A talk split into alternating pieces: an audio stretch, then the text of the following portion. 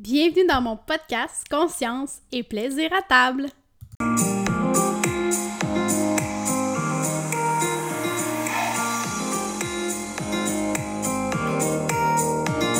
Bienvenue dans mon quatrième épisode de podcast. Aujourd'hui, j'ai envie de vous parler d'acceptation de nos émotions et du respect de nos limites et de soi. Pour moi, c'est quelque chose qui est super important de parler car euh, en coaching avec euh, mes clientes, je vois une grande différence quand elles débutent une, euh, une nouvelle manière de s'alimenter et vers leur cheminement. Et souvent, le cheminement n'est pas aussi intense au niveau de l'alimentation, mais est intense au niveau des émotions.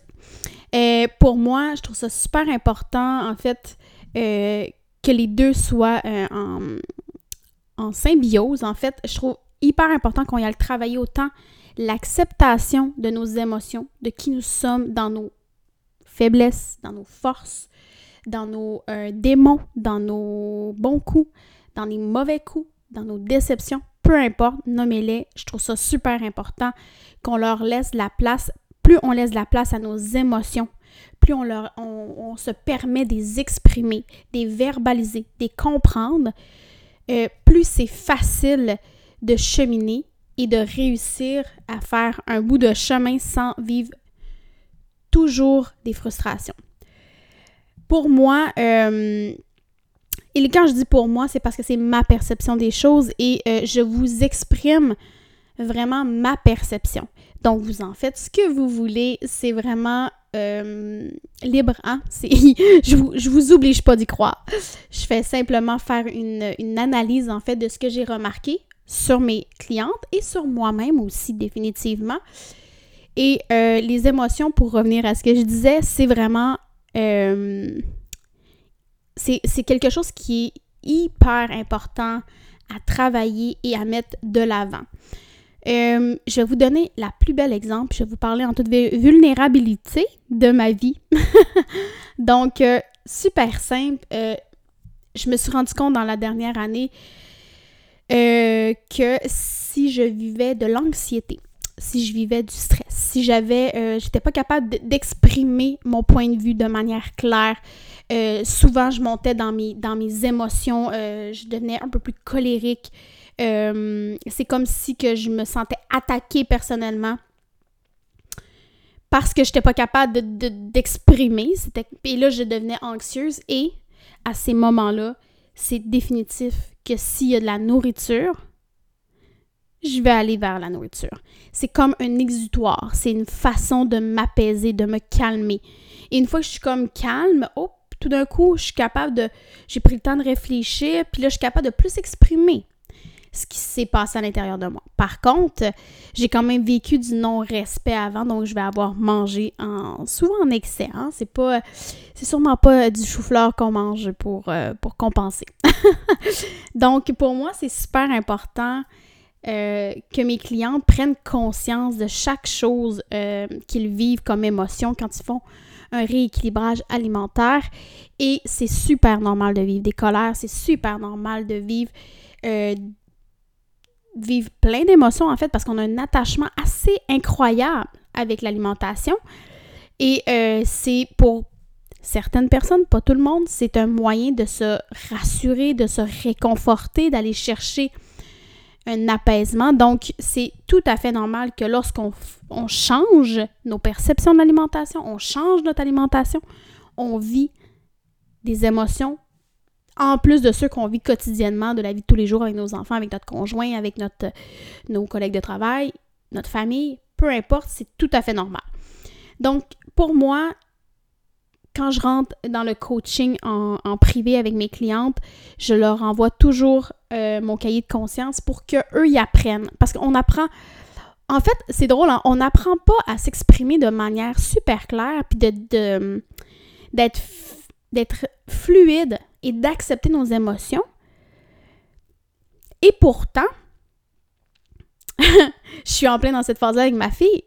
Elle vit plein d'émotions. Et pourtant, on apprend à nos enfants à être indulgents avec eux, à se respecter. Pour certains parents, c'est pas, on s'entend là, j'y vais à large, mais des fois aussi, euh, c'est difficile en tant que parent de, bien guider notre enfant quand nous-mêmes, on n'est pas capable d'exprimer correctement nos, émotions. Hein. Ça aussi, ça fait partie de la game. Donc, tu sais, je, me dis tout le temps, et je me ramène vraiment de cette manière-là pour vous donner une idée, avec le lien de mon cahier de conscience aussi, c'est que lorsque je vis une émotion, je me dis tout le temps, OK, parce que, tu sais, la première automatisme qu'on a, c'est Voyons, euh, t'as pas à vivre ça. C'est quoi cette affaire-là? c'est quoi cette émotion-là? Prends ça et mets ça de base. Ça t'appartient pas. T'as pas à vivre ça. Et là, on se bloque. On bloque l'émotion. On se donne pas droit de la vivre.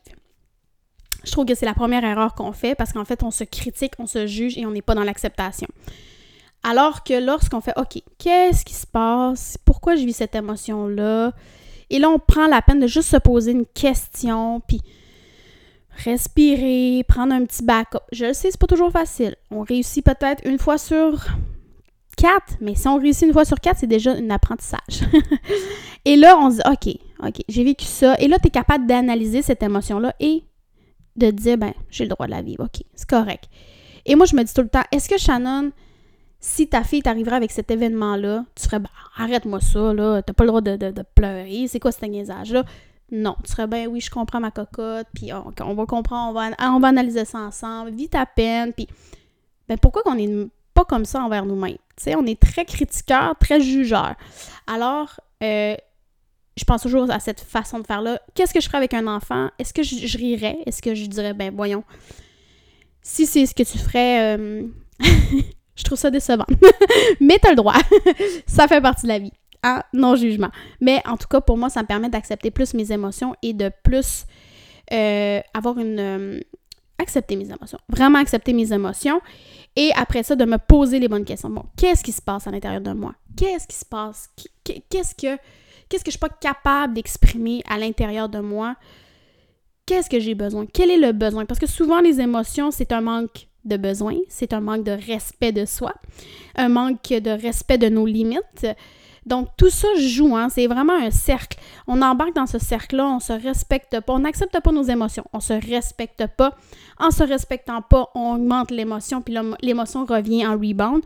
En rebound, on va sûrement aller vers la compensation alimentaire et la compensation alimentaire euh, va nous amener du non-respect de soi et de l'auto-sabotage. Et là, après ça, c'est un cercle tout le temps. Et ça peut très bien aller pendant un mois, deux mois, tu le fais pas, et puis à un moment donné, ça arrive. Donc, c'est pour ça que je crois que l'essence même du coaching, d'adapter une nouvelle alimentation, c'est vraiment d'accepter tous ces vents de changement-là, ce rééquilibrage-là alimentaire, parce que euh, c'est un changement. On va se le dire. On passe d'une habitude qui est, qui est ancrée et euh, c'est normal que notre corps, ça, fasse pas son affaire. On est, pour lui, dans sa tête, c'est notre, notre, notre notre tête, en fait, notre corps, c'est toujours par notion de plaisir. Alors là, on y enlève un, plaisir.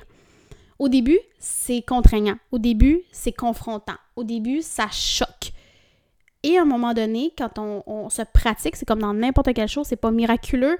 On se pratique à, se poser des questions, à avoir une rétrospective sur nous-mêmes, à accepter nos émotions, à les, puis les accepter, hein, c'est les libérer. Hein. Une fois que euh, tu as accepté euh, cette émotion-là, tu t'es permis de le vivre, tout simplement, ben on dirait que ça fait comme pouf, ça disparaît.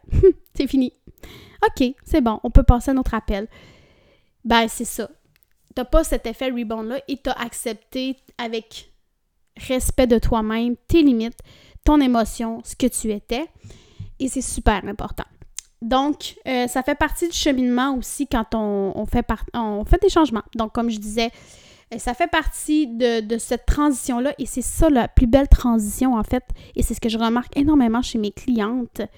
C'est que le moment au début, il y a, une réticence, il y a comme ah, ça travaille, c'est confrontant, c'est difficile. Et après, ils appliquent le cahier, ils écrivent leurs émotions, ils prennent le temps d'avoir une rétrospective sur eux-mêmes.